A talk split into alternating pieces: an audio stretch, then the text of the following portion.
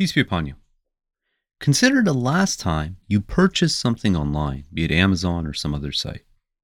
Did you ever pause to reflect on the multitude of people you had to trust in order to be able to feel confident to place that order that you're going to receive your product and it's going to be as advertised? You probably looked at the reviews before you bought the product. Uh, you talked to some friends and family, and they gave you their fair assessment, and you trusted those to a certain extent. You relied that Amazon was going to safeguard your payment, that they weren't going to swipe your money and take it for themselves. Uh, you trusted your bank that they're going to process the payment, that they're going to pay it on your behalf, they're not going to withhold it. You had faith in the internet service providers that they weren't going to swipe your credit card information or block your transaction. You believed that the seller you were buying this item from uh, actually had the item and it was as advertised. You trusted that the uh, manufacturer and producer of the product would deliver a quality product. For instance, if you purchased a book, you assumed that the publisher, the author, weren't going to give you a book with a bunch of blank pages or a, a book with text uh, 100 font.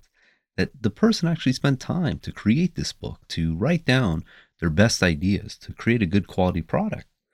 If you bought a computer, you relied on the manufacturer, you know, be it Apple, be it a Windows machine, that uh, they took efforts to make sure that this product was of high quality, that it wasn't going to spontaneously combust the first time you plugged it in or just not work at all.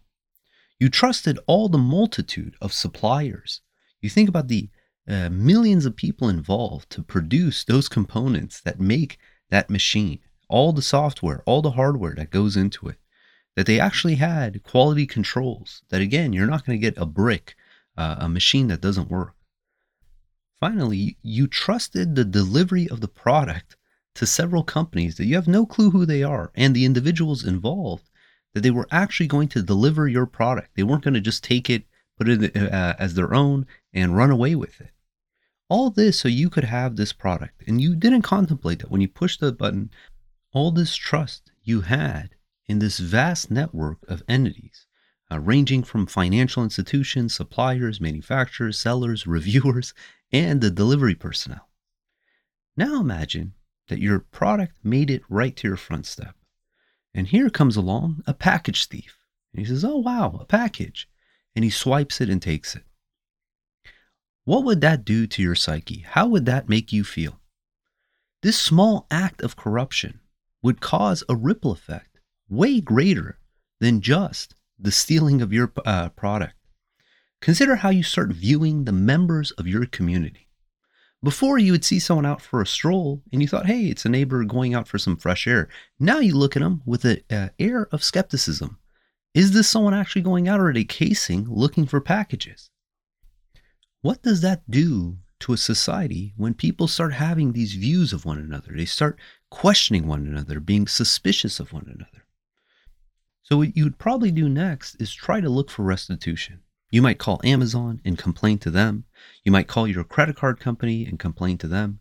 You might call the postal service, right, that delivered this product and complain to them, hoping someone re- would restore the system for you, restore your money, uh, get you your product uh, for uh, the, the, the, the loss you suffered. Now, how would these institutions view your claim? They themselves will be skeptical. How do they know they're not you're not acting fraudulently? And let's say they have a policy that they can't cover your loss. Now you have a bad engagement with someone who is acting with integrity, who is acting honestly because of what this again, small little act of selfishness by this package thief has caused. And very quickly, we see that the societal cost of this one theft far exceeded the cost of an actual stolen product. In order for a society to flourish and thrive, the presence of trust among its members is absolutely critical. Trust serves as the foundation upon which individuals build relationships, collaborate, and engage in various social, economical, and political activities. It plays a pivotal role in shaping the overall well being and progress of a society. If a society loses trust in one another, then the society stops progressing and starts digressing. Therefore, trust makes up the fabric that ties society together. In Surah 16, verse 91 through 92, we read about the importance of trust. It says, You shall fulfill your covenant with God when He makes such a covenant. You shall not violate the oaths after swearing by God to carry them out, for you have made God a guarantor for you. God knows everything you do. Do not be like the knitter who unravels her strong knitting into piles of flimsy yarn. This is your example. If you abuse the oaths to take advantage of one another, whether one group is larger than the other, God thus puts you to the test. He will surely show you on the day of resurrection everything you had disputed. This example in the Quran, it shows that trust is like a fabric, that if you start pulling away at the seams of trust. It's as if a knitter who uh, takes her strong knitting, her fabric, into piles of flimsy yarn. You know, each strand of yarn is relatively weak, but when you stitch them together into a you know blanket, uh, piece of fabric, they become strong. So when one selfish individual does an act that's untrustworthy, what they're really doing is they're pulling away this strand, this fiber, from the fabric of society. And this is the reason that the Quran comes down so heavily against corruption, these things that destroy the fabric of society. Because once you tolerate a little bit of corruption, it's just inevitable that this corruption is going to spread. Consider the viewpoint of the package thief. Why would the thief consider doing such acts? From their standpoint, they think that the risk versus reward is in their favor, particularly if no one is coming after them or looking to prosecute them. They will be emboldened to carry on this act again and again. And what happens when other people see that they're able to get away with this, this terrible act? Inevitably, that person who might have been on the fence, who might have before seeing this, been apprehensive to uh, steal a package now says, hey, if that guy can do it, I can do it. And you're incentivizing the next domino to fall. More and more people fall into corruption. Therefore, if a society does not show that, hey, we do not tolerate this, these kinds of acts in our society, and there's repercussions if someone carries it out, the individuals, the bad members of that society, are going to feel motivated to carry through with their act. In recent years, there's been a push to defund the police. But what people don't take in consideration is if you defund the police, you're only incentivizing the criminals because they know that they're not going to be held accountable. And what's interesting is in 2014, California passed what's known as Prop uh, 47.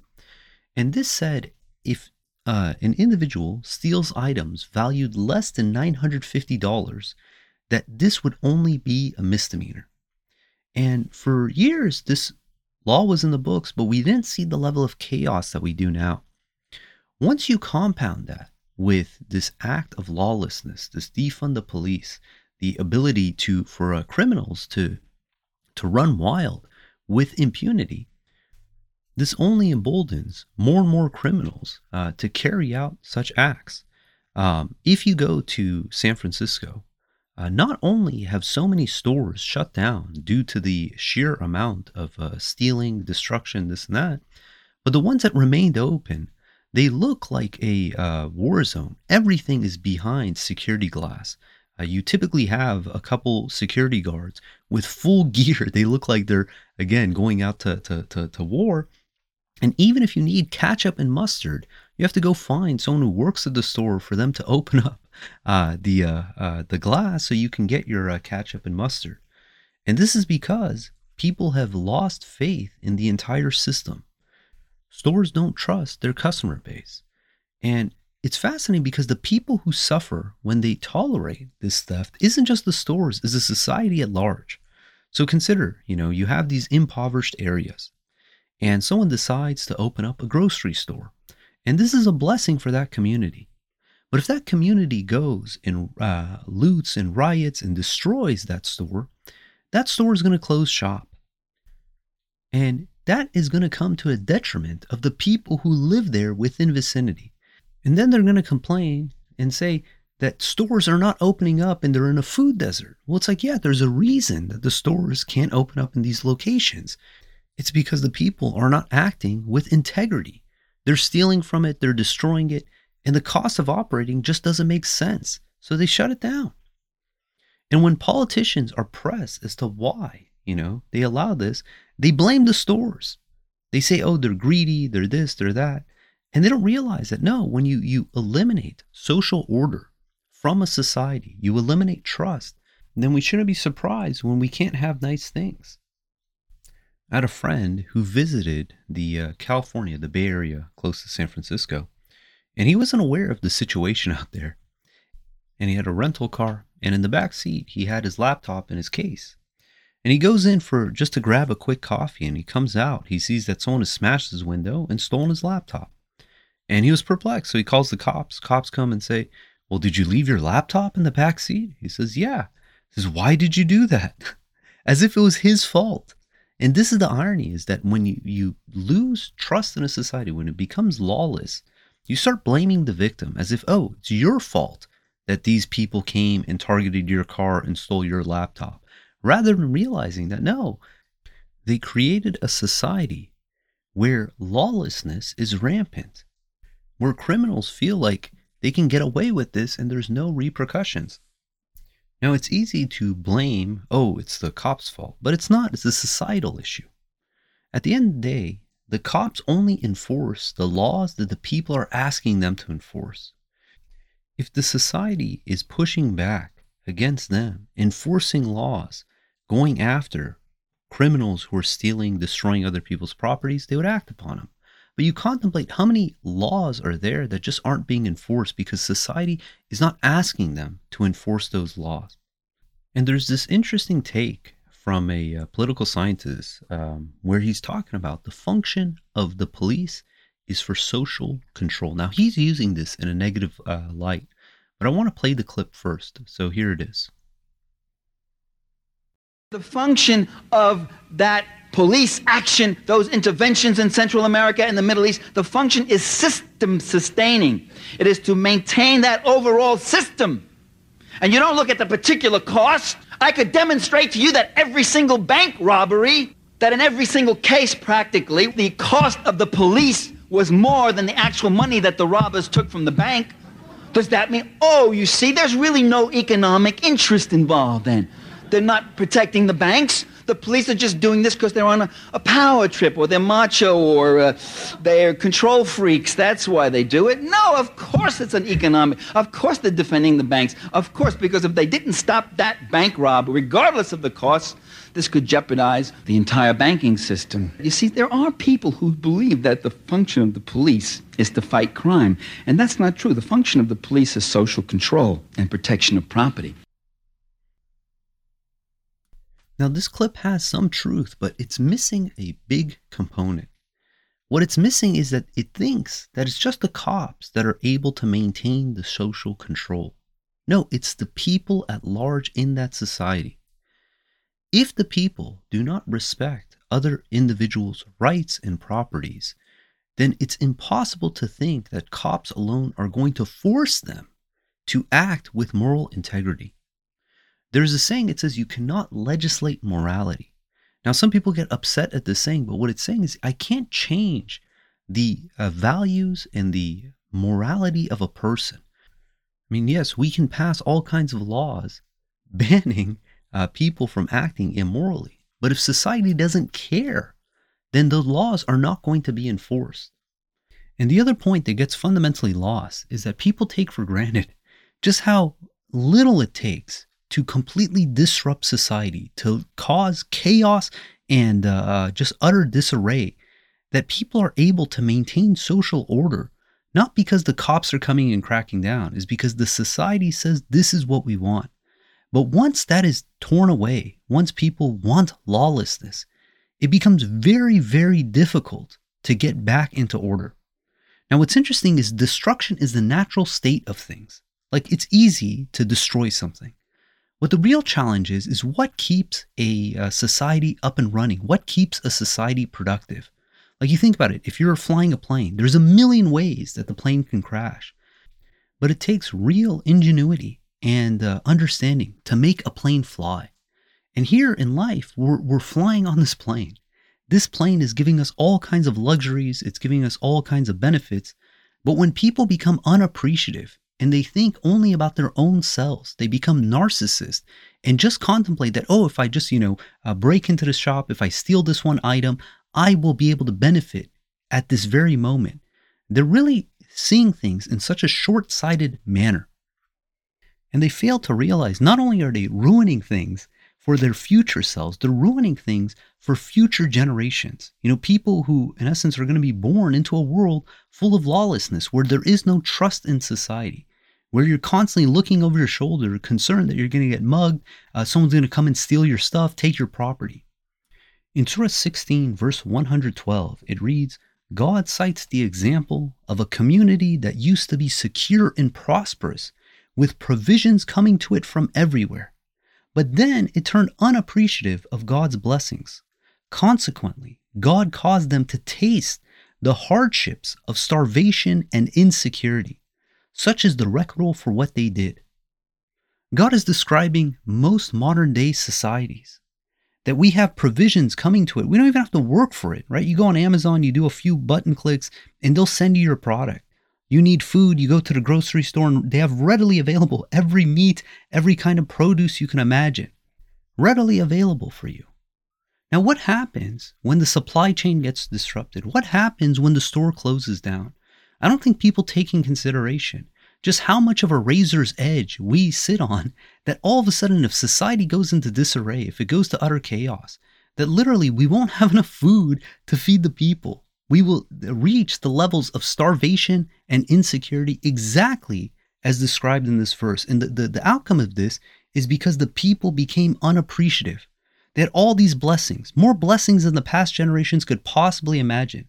But because they were being selfish and only thinking about themselves and how these uh, short term destructions in the fabric of society was allowing them to get this immediate monetary gain, that they were willing to shoot themselves in the foot for a long term outcome. Now, we have another example in the Quran. This is uh, regarding Shuaib in Midian. In Surah 11, verse 84, it says, To Midian we sent our brother Shuaib. He said, O my people, worship God. You have no other God beside him. Do not cheat when you measure or weigh. I see that you are prosperous, and I fear for you the retribution of an overwhelming day. O my people, you shall give full measure and full weight equitably. Do not cheat the people out of their rights, and do not roam the earth corruptingly. This is the advice that Shuaib is giving his people. He's saying, Look, you're prosperous. You have provisions coming to you. Don't cheat the people. Because imagine if any of these people who are out there, you know, stealing packages, uh, causing destruction, causing corruption, if that table was turned and it happened to them, they would be the most despondent people. I saw this video. Some people went and they looted an Apple store, and this guy walks out with an iMac and he's all proud and stuff like that. And then other people see that he has this iMac and they start uh, harassing him and punching him and kicking him and they take his product. And he's crying and he's upset as if this was his to start. The sheer irony of a kid who doesn't respect the property of others, but expects other people to respect his stolen property. And this is what happens is the people are so short-sighted that when they destroy, they deteriorate the trust within a society, the damage is going to have impacts for years to come. And these kids don't realize this. There was this uh, uh, TikTok kid. He thought he was being funny. He was barging into people's home unannounced, sitting on their couch. They thought they were being mugged. They thought they were being robbed. And they're freaking out. Now imagine the people who had the trust in their communities to leave their doors unlocked concerned now that some gang of uh, uh, teenage kids are just going to barge in. And he had other videos where he would run up to someone as if he was going to mug them and uh, just to get in their face to see how they react. And he doesn't realize the ripple effect these naive, inconsiderate actions are causing. That he's literally destroying the very society that he lives in, and he doesn't realize the damage that he's causing. But if people don't stand up, if people don't start voicing that this is not the society they want to live in, all this does is that next individual who sees this person's example, they become more emboldened to carry it out. But we need to basically go back to morality. We need to go back to the foundations of trust and integrity of a society. In Surah 22, verse 40, it says, They were evicted from their homes unjustly for no reason other than saying, Our Lord is God. If were not for God's supporting of some people against others, monasteries, churches, synagogues, and masjids, where the name of God is commemorated frequently, would have been destroyed. Absolutely, God supports those who support Him. God is powerful, almighty. So, if we don't want our societies to fall into disarray, to be duped by the devil, to come into complete shambles and loss of trust within its members, we need to support God. We need to realize that without God, we're going to face starvation and insecurity. And it's only our devotion to God alone that's going to keep us safe. You know, consider the town of Sodom and Gomorrah, that because of one family, God was willing to spare the people. That all it takes is one righteous person to say, No, I stand with God. I stand with moral integrity. I don't care what's going on outside. And I'm going to proclaim the truth that God is willing to spare a society for that one family, for that one righteous individual. You know, God willing, let's not take this for granted. God has blessed us tremendously. We live in a time of absolute abundance. Again, kings and queens of the past could not imagine the luxuries the average person has today. So, how do we combat this? There's this expression uh, towards people called the salt of the earth. You know, that good, wholesome people, they're called salt of the earth. And the question is, why are they called salt of the earth? When you have meat, it immediately wants to decay, it wants to rot. But what salt does is it preserves the integrity of that meat, that it allows it to persevere. And the salt of the earth does the same thing for society. By leading a good moral example, teaching our children to respect the property of others, and realizing just how delicate and precious it is, this societies that God has given us, that God willing we can hold off facing the consequences of hardship and starvation and insecurity that is destined for those who are unappreciative. And God willing, going to end with a quote from Abraham. This is in Surah 26, verse 84. It says, And let the example I set for future generations be a good one. God willing, we're going to end there. If you guys got comments, questions, you want to get into contact, Please join us on our Discord server. We got a thriving community of like minded individuals who want to worship God alone, follow the Quran alone. And we would love to have you participate. And if you want to follow along the verses of the Quran, you can download the Quran Study app on the iOS App Store. If you don't have an iOS device, you can go to QuranStudyApp.com website. And uh, if you want more information, you can go to the blog. You can get the notes for uh, today's podcast and a multitude of other information on QuranTalkBlog.com. And until next time, peace and God bless.